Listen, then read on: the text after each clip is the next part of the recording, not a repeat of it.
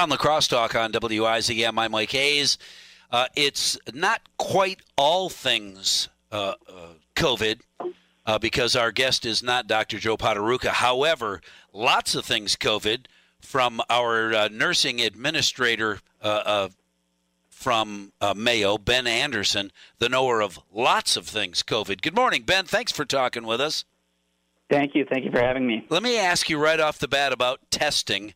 Now that testing has become much more necessary and frequent, and employers are saying, uh, you know, get the get the vaccine or get tested, uh, and we hear immediately, hey, wait a minute, we don't have enough test kits.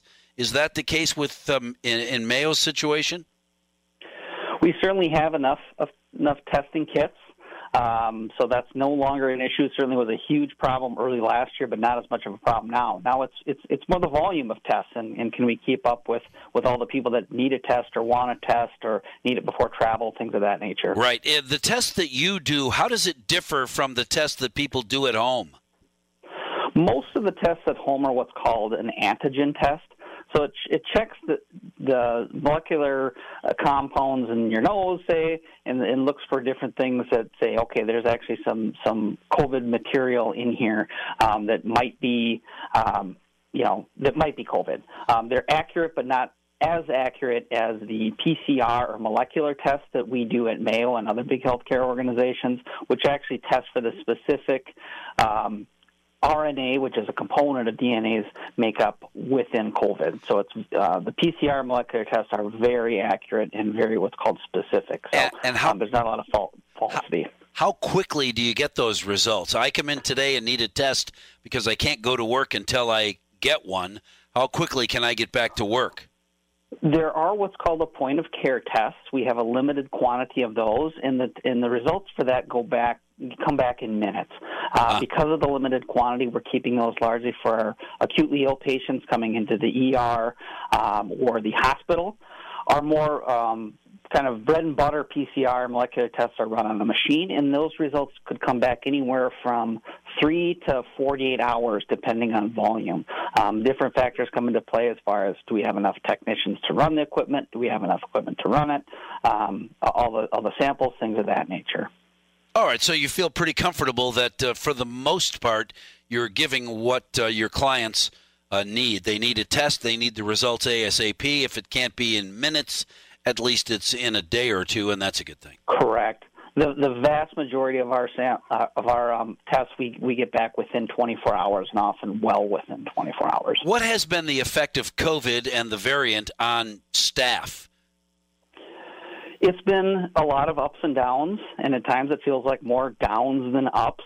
Um, I would say early 2020, I was was as proud to be a nurse and nurse leader as I ever have been. How resilient folks were, um, how supported we were of each other and by the community.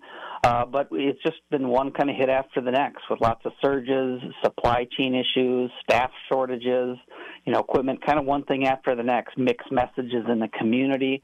So it, has been a trying 19 months, uh, but we're getting through. Well, you know, some of the mixed messages, medically mixed message, we hear from you know what some people consider to be uh, legitimate websites and uh, interviews in the national news that masks work they don't work really well they kind of work they sort of work uh, and of course the big question is if max, masks work why aren't they working?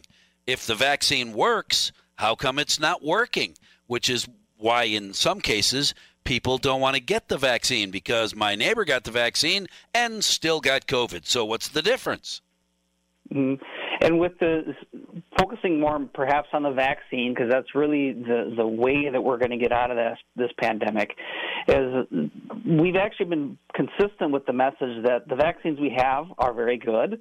They do not prevent necessarily COVID, but they prevent severe disease and they prevent hospitalizations. And that's proven to be true even as we've dealt with more complex and contagious and, and, intense variants like the Delta variant, which is in our community right now. So that's continued to be true, and we've been very consistent, I think, with that message since really December, January when the vaccines came out.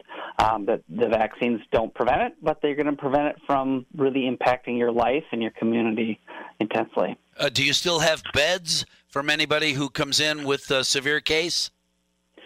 We do. It is a constant struggle right now. Sure. Um, you know, as you probably know, hospitals run at a very high capacity in normal times, and that's because they're very, very expensive to run and have limited people that can run them.